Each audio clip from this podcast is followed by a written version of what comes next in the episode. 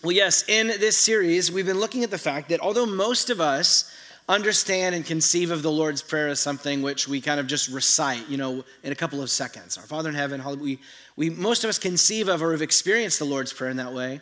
What we've been doing over the past six weeks is examining the Lord's Prayer as what Jesus says pray like this that this is meant to be a, a model for prayer, a, a paradigm. Uh, the language that I keep using is a skeleton. Uh, kind of this is the model, the framework of prayer to which we then kind of bring our own requests and our own words uh, to each of those things. And so the skeleton, as it were, the model is kind of these six words that we've been looking at over the past six weeks. And so we looked at the Father movement name, kingdom, bread, forgive. And this brings us today, this week, to verse 13. Do not bring us into temptation, but deliver us from the evil one. The end goal in all of this is that as we have moved through the series, that in little increments of two, five, or 10 minutes on each movement, you might be able to pray 15, 30 minutes, or even an hour over the course of the past six weeks. And so for some of you that are new, the goal isn't, you know, you just jumping right into that, you know, right now. The goal has been for those who are part of our church that as we've been walking through this series, that week by week you've been able to lean it, stretch a little bit more adding each of these. And so we've got one last, which is again this movement of do not bring us into temptation, but deliver us from the evil one, which is, in my humble opinion, the most difficult movement of the Lord's Prayer to understand. Because at first glance, it sounds like we're praying for God not to do something that He wants to. Don't bring us or don't lead us into temptation sounds like God had planned to tempt you and then you were like, don't bring me to temptation. He's like, all right, you said the words. Like he shrugs and he's like, I guess I won't. Or others of us, we rightfully, we, we quote from passages like James 1.13, which says that God doesn't tempt anyone, which is true, yes and amen. But then why are we praying for God not to do something that he doesn't do? Are you with me?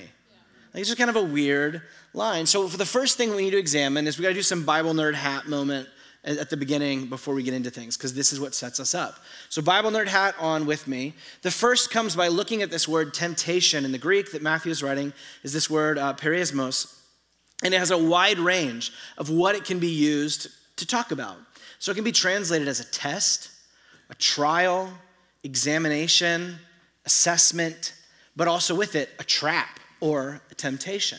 So it's this really nuanced word that kind of identifies that a certain situation can look, by all matters, as being kind of the same thing, but have a different intent behind it right? It can be an opportunity to prove what you know and be you know show where you're at or it can be a trap to pull you down. Here's an analogy. Hopefully this is helpful. As you think about a good professor she gives her students a pop quiz right or a good teacher and for her, this pop quiz is an opportunity for the students to um, identify where they at in the information that they've been learning, for them to put into practice all they've been storing up over the year, and for them to even get some kind of grade point average bumps ups for the work that they've done. It's an opportunity, right? But then you have a bad professor or a bad teacher and what she does is, out of spite for her students, gives the pop quiz not as an opportunity, but as a trap, right? To go after the grade point average, right? To pull them down and put them in their seats. That's what you get for skipping, right? So both could be the same pop quiz. Almost both could have the same content in the questions, and yet both are motivated. One is a trap, and one is an opportunity. And so when we come into this story of the scriptures, what we find is that while God never ever tempts anyone, he, all the time, from Adam and Eve to Jesus and beyond, will bring his people into places of testing. Opportunities for them to choose trust and life and to follow in what God has been doing within them, for that to, for that to birth into new ways, for them to grow and develop in new ways, right? You find that all of the time. And yet, right alongside it, whenever God leads his people into those places, there's one that Jesus in the Lord's Prayer refers to as the evil one who seeks to twist and bend and manipulate that opportunity into a trap. And so, no, most of us think about temptation, and we think of, if you're like me, growing up watching Tom and Jerry cartoons, we hear the word temptation, we think of the like the little devil cat, right, on like Tom's shoulder, like you know, like trying to get him to do something deceitful, you know, to lie or do something. You know, most of it is killing the mouse, but but the reality is, is that temptation with Matthew and what Jesus is getting at is a wide range, a different way of thinking about and conceiving about situations. that anything that you walk into could even simultaneously have within it both an opportunity and a trap. And it all depends on who's the one that's at work within the situation. And so that's why it's crucial. If you're the kind of person that marks in your Bible, this is my second and kind of last Bible nerd moment for a moment. But if you're the kind of person who marks or writes in your Bible, that little four letter preposition, do not bring us into temptation, is, is where all scholars, all commentators go, that's the sweet, that's the big spot, that's the thing to focus on with all of our confusion here. Because in the Greek language, to go into something, it can be used to talk about geography, going into a building. But very regularly, when it's, when it's talked about something like a person or power, it's about talking about coming under their control or their guidance, their influence, or their power.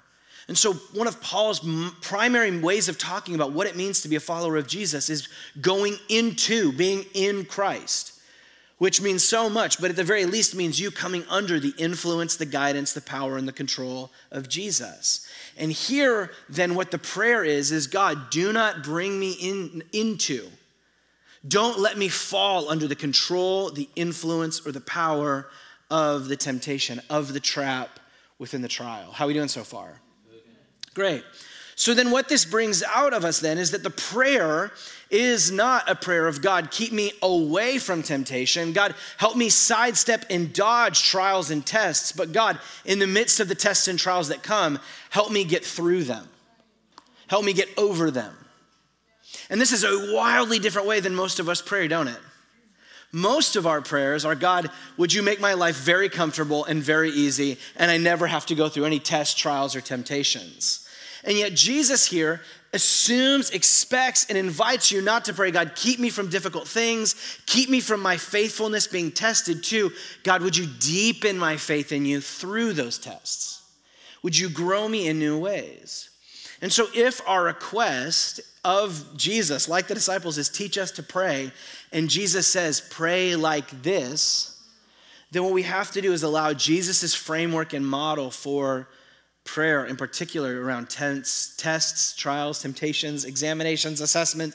We need to let Jesus' understanding shape us. So, for the remainder of our time today, what I want to do is I want to look at together um, two, two truths that this prayer gives us about trials, tests, and temptations, and then two ways through trials, tests, and temptations before we bring it all together with daily practice. Sound good? So, first, the two truths. The first truth about trials, temptations that Jesus gives is first and foremost to expect them.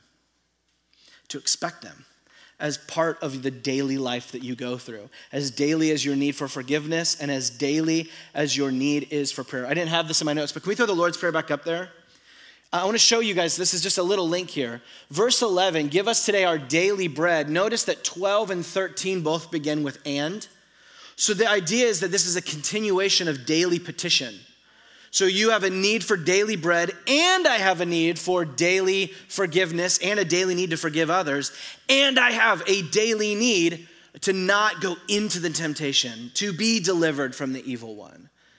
So Jesus expects and invites and teaches you to expect tests, trials, and temptations. In the words of 1 Peter chapter 4, Dear friends, this is one of Jesus' disciples. He would have been sitting around the, you know, the group listening to Jesus when he taught the Lord's Prayer. Dear friends, don't be surprised when the fiery trial comes. Again, peirasmos, the temptation, the fiery assessment, the fiery examination comes among you two, and that's it in its verb, test you as if something unusual were happening to you. We had Kara over for dinner, and for some reason, my daughter Emma asked her, What's your favorite Bible verse? And she said that my favorite Bible verse is this one. Because she just loves how, how, how you know, un, the understanding of this, how funny this is. That you're just having the Bible. Don't be surprised. Like, why are you surprised? Why are you flabbergasted by the trial and by the suffering? And, and it is, it's a funny line because it's, he's getting at the reality that to follow Jesus into discipleship is the daily experience of tests, trials, and temptations. And so the first invitation that Jesus gives is not to be surprised by them. But once again, this is predominantly what most of us suffer with, what most of us struggle with. Is the moment the fiery trial comes, the moment a test, an examination, a moment of stretching and development and growth, an opportunity, is everybody is surprised. We're, we're blown away by it, flabbergasted. I can't believe it. How did, how did this, how did we get here? What, why me is like the regular, what did I do to this, right? We're surprised by it. And this happens both in the really, really big things, the life shattering trials and tests, those that come and just a few of them over the lifetime the cancer diagnosis, the, the struggle with infertility, the betrayal within a relationship, the, the career stalling out, those big, deep, what happens there just as much as it happens in the daily irritations of the boss, your spouse, your lack of spouse, your children. We, we, we go through those things, and yet, even on a daily and at the big level, we get surprised. We're blown away. How in the world? Why me? And hear me, this is part, this is half at least half, 49%, of the enemy's temptation in the midst of the testing place is to get you surprised and finding you off balanced by your surprise to turn that surprise into doubt and for that doubt to give root to, ang- to ugly fruit.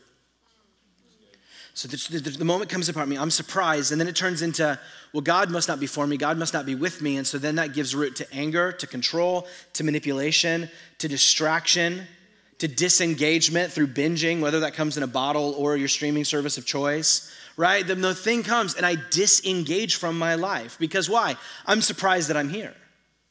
And so we get a deeper disengagement from the life that I've been invited into, and the opportunity turns into the trap that the enemy intended by first just catching you off the fact that you, you didn't see it coming.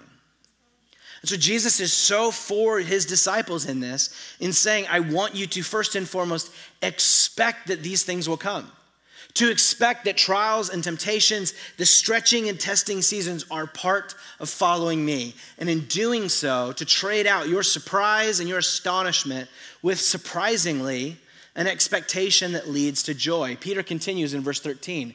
Instead, don't be surprised when you come to the fiery trial. Instead, rejoice as you share in the sufferings of the Messiah, of Christ, so that you may also rejoice with great joy when his glory is revealed.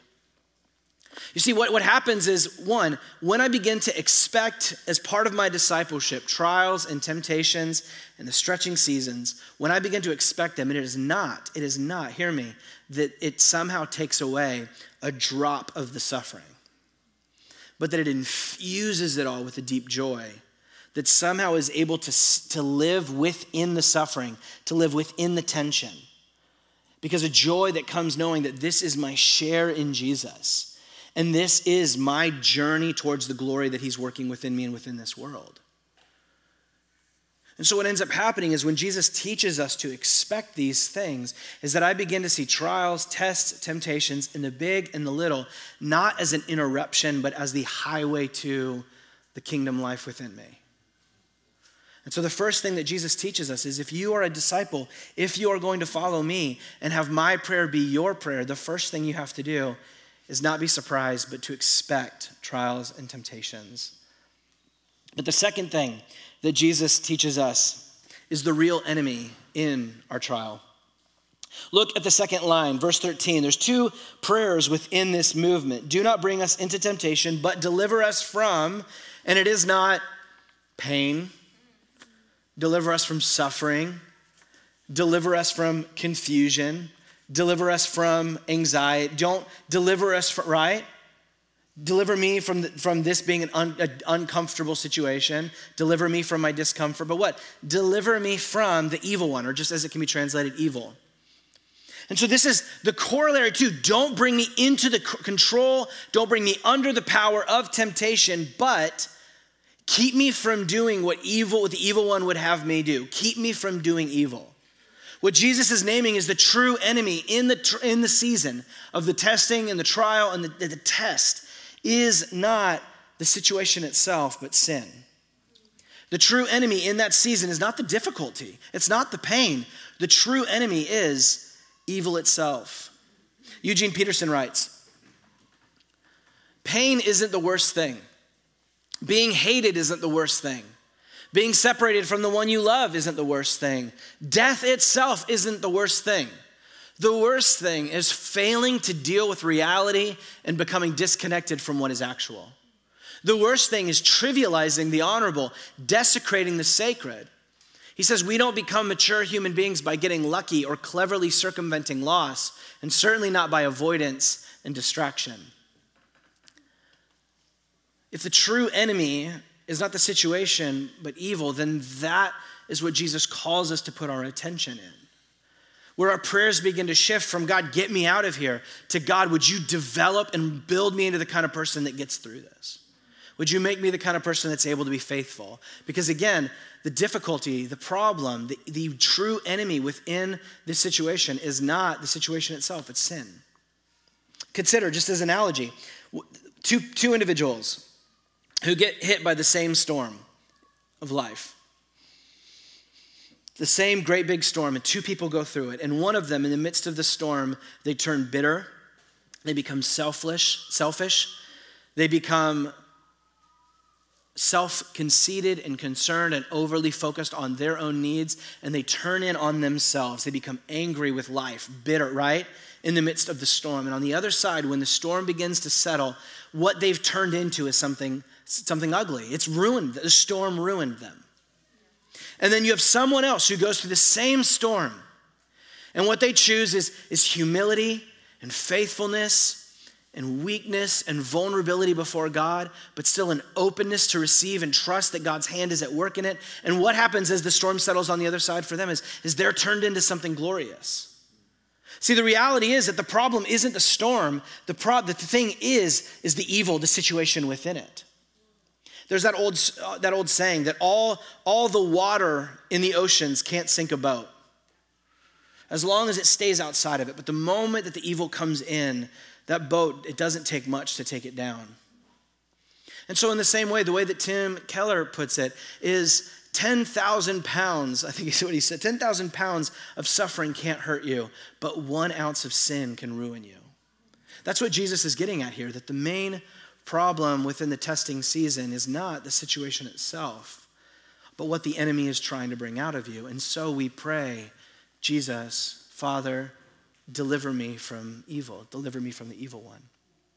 As Jesus prayed for us in John 17, Jesus prayed for his disciples I am not praying that you take them, being you and I, his disciples, out of the world, out of the place of testing and difficulty and suffering and loss, but that you would protect them from the evil one. Again, most of our prayers, we pray that God would somehow take us out of the world, have us float along the brokenness of the world. And yet, Jesus' prayer for you and I is not that we would be brought out of the world, but that we would be steadfast, that we would be delivered from the evil one in the midst of it. And so, when we bring these two pieces together, the two truths that Jesus invites us to realize about our trials is on one hand, that we need to learn to expect them, to read them as part and parcel of following Him as our discipleship not so that we can avoid them, but so that we can infuse them with the joy to see them for what they really are opportunities, means of entering into the kingdom life. And simultaneously, at the same time, to see that as we make our way through, the thing that we're trying to get through is not the situation. The thing we're trying to get through without going into is sin, is evil, is selfishness and bitterness and brokenness and anger. So then, how do we make that way through? We could find two, two ways through, two ways through in the passage. The first is by reading the sixth movement in light of the first movement. You'll see the Lord's Prayer back behind me. The prayer opens with, Our Father in heaven. And that means that everything else in the Lord's Prayer, both grammatically and theologically, flows from that first statement. What this means is that you are meant to read your temptation and your journey into the testing place, your necessary deliverance from the evil one in light of your adoption as sons and daughters of your Abba in heaven. That through the accomplished work of Jesus on the cross, of Him bringing you into the family of God, infusing with the Holy Spirit, by which you know now God as Abba Father, you read your test, your trial, your moment of stretching, not through anything other than I am the beloved, adopted son, daughter of God. That he loves me as much as he loves Jesus. He is present and attentive. He cares for me. And what this does is it allows you to see the temptation, to see the test from a radically new perspective. You never have to doubt if what you're going through is God's damnation on you. You never have to worry if God's trying to trap you or this is some kind of payback for what you did 20, 30, 10 years or five minutes ago. Every test, every temptation is God is always giving, yes, opportunities in the midst of them, but God never have to worry that God somehow has it out for me in the midst of this. Because that's what, that's what destroys most of us. Because remember, what does the enemy do when he finds us surprised? Is he turns it into doubt. And if we can stop that loop from beginning, that's the place that you make your way through, is by trusting in the midst of this that my God is for me, my Father is with me, and so all of that I'm all I'm going through within this broken world that he's seeking to make right is not a sign of his absence, but it is the very place where I will find him present. 1 Corinthians 10 verse 13 says, "No temptation has come upon you except what is common to humanity." But God, your Abba Father, is faithful, and He will not allow you to be tempted beyond what you are able. But with the temptation, He will also provide the way out so that you may be able to bear it. When you trust God as your faithful Father, every test, every trial, every assessment, examination, season of whatever that you go through, is you're never concerned that it's a dead end of God's judgment on you, but that God has always gone before you, paving the way to faithfulness. That He's got a plan, that He's at work in bending this situation as Romans 8 says, he's working all things together for the good of those who love them, even this season of testing. And so when we have this, is that this just opens our eyes to begin to look for the light in the midst of the trial, to look for the way that's been paved, not out of here, but through here. And so the first way through is by trusting in the, your faithful Father, that He is at work, and every opportunity that He gives is never a trap of his judgment, but is always an invitation of walking with him. Which leads us to the second, which is to read this movement, to get through temptation, to get through the test, to get through and be delivered from the evil one by walking with the priestly presence of Jesus. Hebrews chapter 4. For we do not have a high priest who's unable to sympathize with our weaknesses, but one who's been tempted in every way as we are, yet he is without sin. Therefore, let us approach the throne of grace with boldness so that we may receive mercy and find grace to help us in the time of need. You can keep this up here because this is just so good. So, what is happening here is when we begin to walk into trials and temptations, what Hebrews chapter 4 is saying is that there is nothing that you will go through which Jesus is not able to lay his hand on your shoulder and say, Me too. I've been through this. I've felt this. I know what this is like. I know you've gone through betrayal. I've been betrayed. You're facing down death. I've faced down death. You've been written off by everyone. So have I. There's nothing that, no testing season that you've been through, no temptation of the enemy that Jesus can go, you know, tough luck. That seems really rough. I'll pray for you, I guess. Jesus is always able to say, Me too. And yet, the invitation of Hebrews 4 is that as good as it is to hear Jesus on our side saying, Me too, he also says, Follow me, I know the way out of this mess. Follow me, I know the way out of this mess. That's precisely what's happening here in verse 16 that we may approach the throne of grace with boldness so we may receive mercy and find grace to help in the time of need. I've always read that as thinking that it was about forgiveness. So God knows what we've gone through. He's without sin. And so if you mess up, don't worry, there's grace and forgiveness. That's what how linked together those were. The grace and the mercy here is precisely for Jesus to lead you through that, to follow you yet without sin. To follow for you to follow him without sin. Yes. And so what this means is that as we begin to walk through any test, any trial, Jesus lays his hand on his shoulder and says, Me too, and follow me. I know the way out of this mess. And the key place, there's many, but one of the key places we find this happening in the life of Jesus is in the Garden of Gethsemane on the night before he goes to his cross. As he's facing down the great, te- the trial, the temptation, the trap of the enemy that is his cross. And he looks forward at it and he prays to his father, Abba, all things are possible through you. If there's any other way to bring about the kingdom work that you want to, other than that, that'd be really nice right now. And he says, But if not, Your will be done, not mine. And he moves into it. What does Jesus do in this moment? This is what it looks like to go through the first way out of temptation. Jesus says, How do you get through it? It's faithful trust in your Father. It's faithful trust that God is the one that's at work. And if, if He's bringing you through and you're calling out and he, that He's moving you through the temptation, moving you through the trial, moving you through the difficulty, that in that moment, Jesus says, when He says, Follow me, He goes, Follow me in trusting the Father. And as you do this, you are not alone. Jesus, who laid His hand on your shoulder and said, Me too, walks with you through the test. One great example of this is in Daniel chapter 3. Shadrach, Meshach, and Abednego were three um, uh, slaves um, brought out of Israel, renamed, and brought into the Babylonian kingdom, and assumed to be brought in to participate in all that the Babylonian pagan empire would have for them.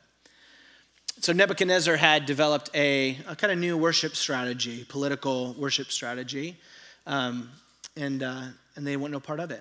Shadrach, Meshach, and Abednego replied to the king, Nebuchadnezzar, the king, we don't need to give you an answer to this question, you asking us to worship you. If the God we serve exists, then he can rescue us from the furnace of blazing fire that he's threatening them with. And he can rescue us from the power of you, the king. But if not, we want you as king to know that we will not serve your gods or worship the gold statue you set up. Pause here. This is, this is what we see with Jesus in the Garden of Gethsemane, is you find here with Shadrach and Co. Our, all things are possible through our God. And so we fully trust that He can do anything. And yet, but if not. You see, there's, there's two failures when you're going through the test, the testing wilderness, when you're going through the difficulty situation.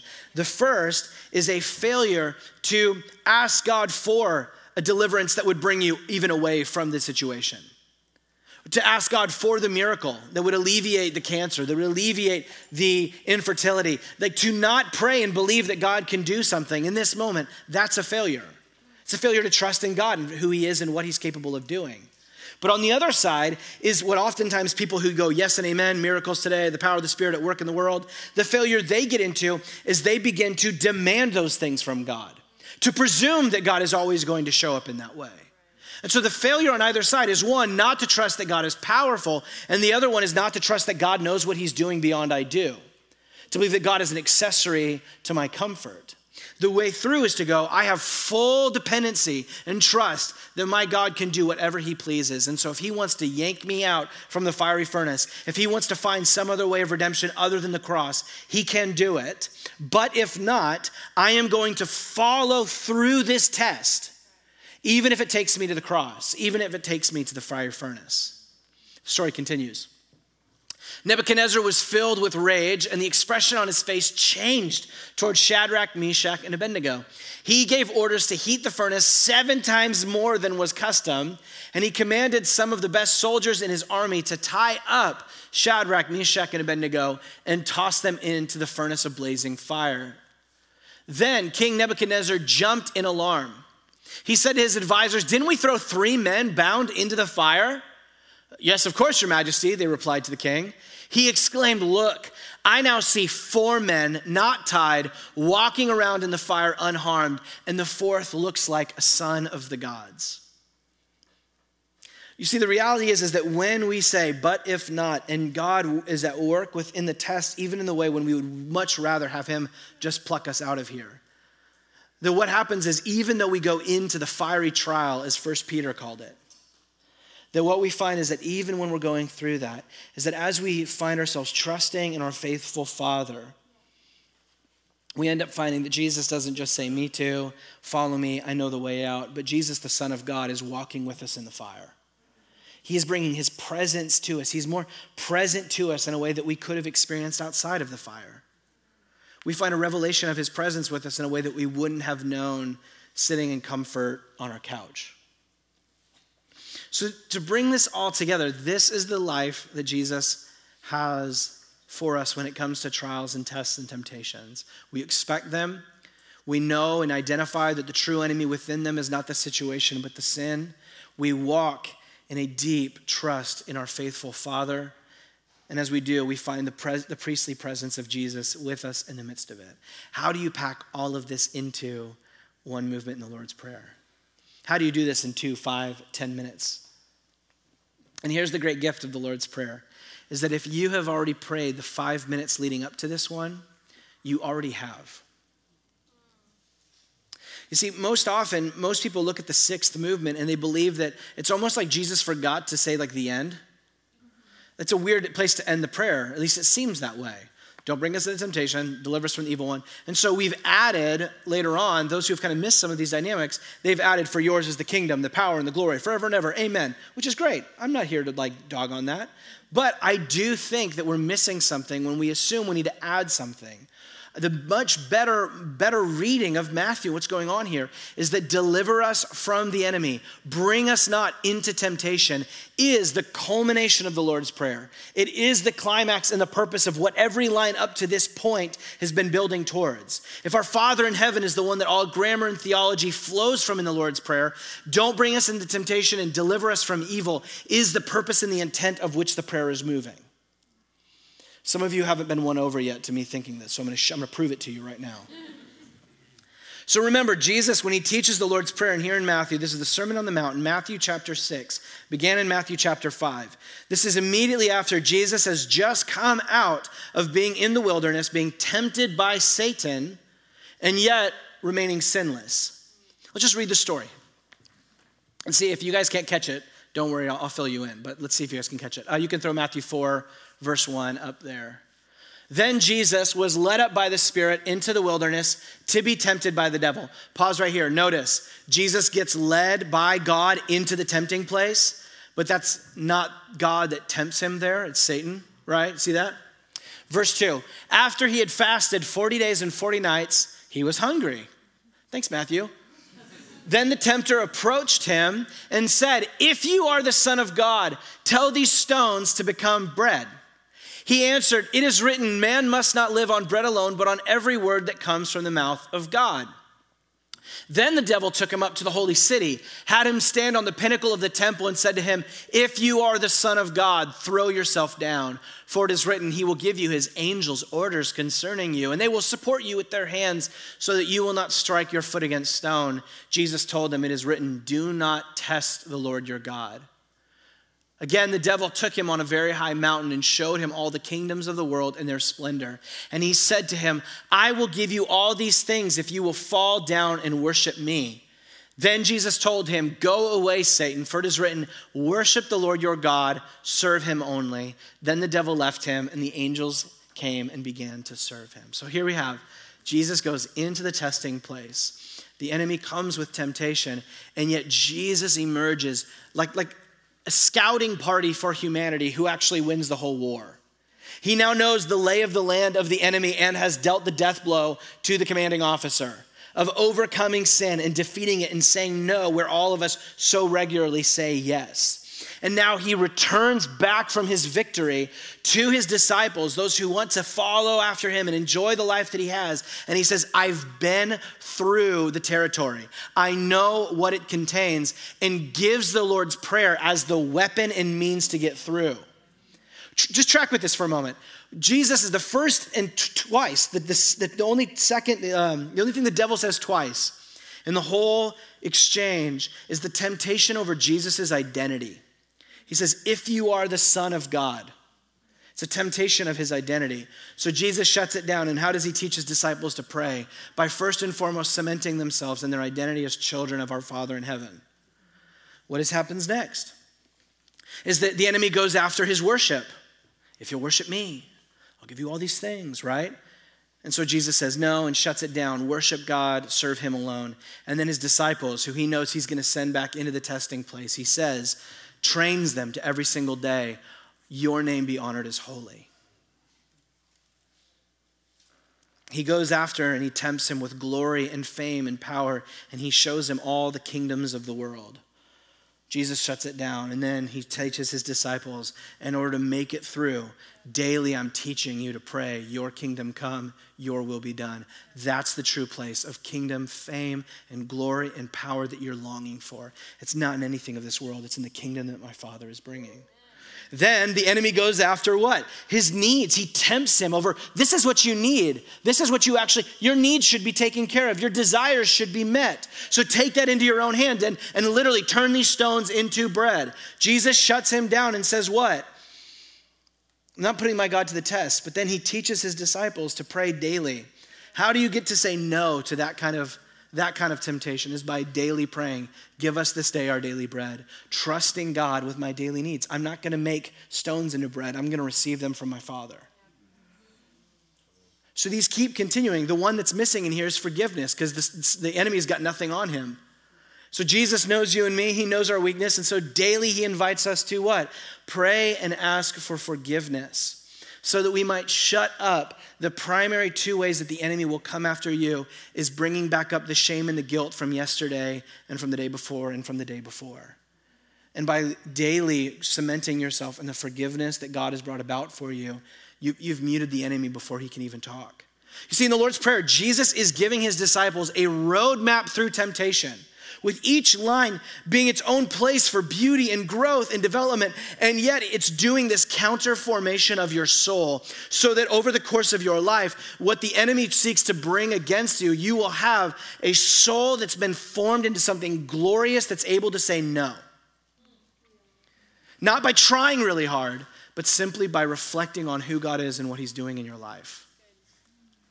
And so this is Jesus' way through. This is his model. And so in 1 Corinthians chapter 10 a moment ago, when it said that God will always provide a way through for his people, when Hebrews chapter 4 says that we can boldly approach the throne of grace, my simple recommendation today is what if the Lord's Prayer is precisely how God has done that? What if the Lord's Prayer is precisely how Jesus says, come and approach the throne of grace to find help in the time of need? What if the primary thing that we're meant to do when we face through temptation is not trying really hard or running circles or taking a cold shower, whatever the things that you do to make yourself not sin are? What if it became the place of reminding myself of my identity as a child of Abba, as his name being far more glorious than anything else this world has, of his kingdom being the true place of where beauty and honor and glory are found, that my needs are cared for and met by my Father, that I have been forgiven of past guilt and shame, and so therefore, in the words of uh, Romans chapter 13, it's the ending of Romans, Paul says that the God of all peace is going to crush the head of Satan under your feet. What if the Lord's Prayer is precisely how God is helping us do just that? And so the invitation of the Lord's Prayer is not some simple prayer practice of like, contemplating the Father. I feel so much more restful now because I've been quiet for a little bit this morning, right? Like, that's great. you can get an app to do that. What if Jesus is giving all this because he knows how difficult it is to follow him, because he expects the temptation, he expects the trial. And so, Jesus, as a really good older brother, rabbi, friend, and king, says, This is the way through. And so we pray this every single day. And as we do, we find that our Father continues to answer the prayers, sometimes in the way that we think, and oftentimes in the ways we never would have imagined but we keep praying them. And what we find and what we're aiming towards is the day when this prayer will be full. Answered not just in part right here and now in the present, but answered fully in the future. When the Father comes to be the Father who's not just in heaven, but the Father who's on earth with his children. When the name that is honored as holy covers the cosmos. When the kingdom comes in its fullness. When his will is done in its totality when our daily needs are not just met, but our eternal ones are taken care of. When our sins aren't just forgiven, they're done away with. When we're not just delivered through temptation, when temptation is no longer a problem. The opportunities, the tests have been passed. And when we no longer need to be delivered from the enemy because he has been done away with forevermore. Or, in one line, we pray and we wait for on earth as it is in heaven. Let's pray.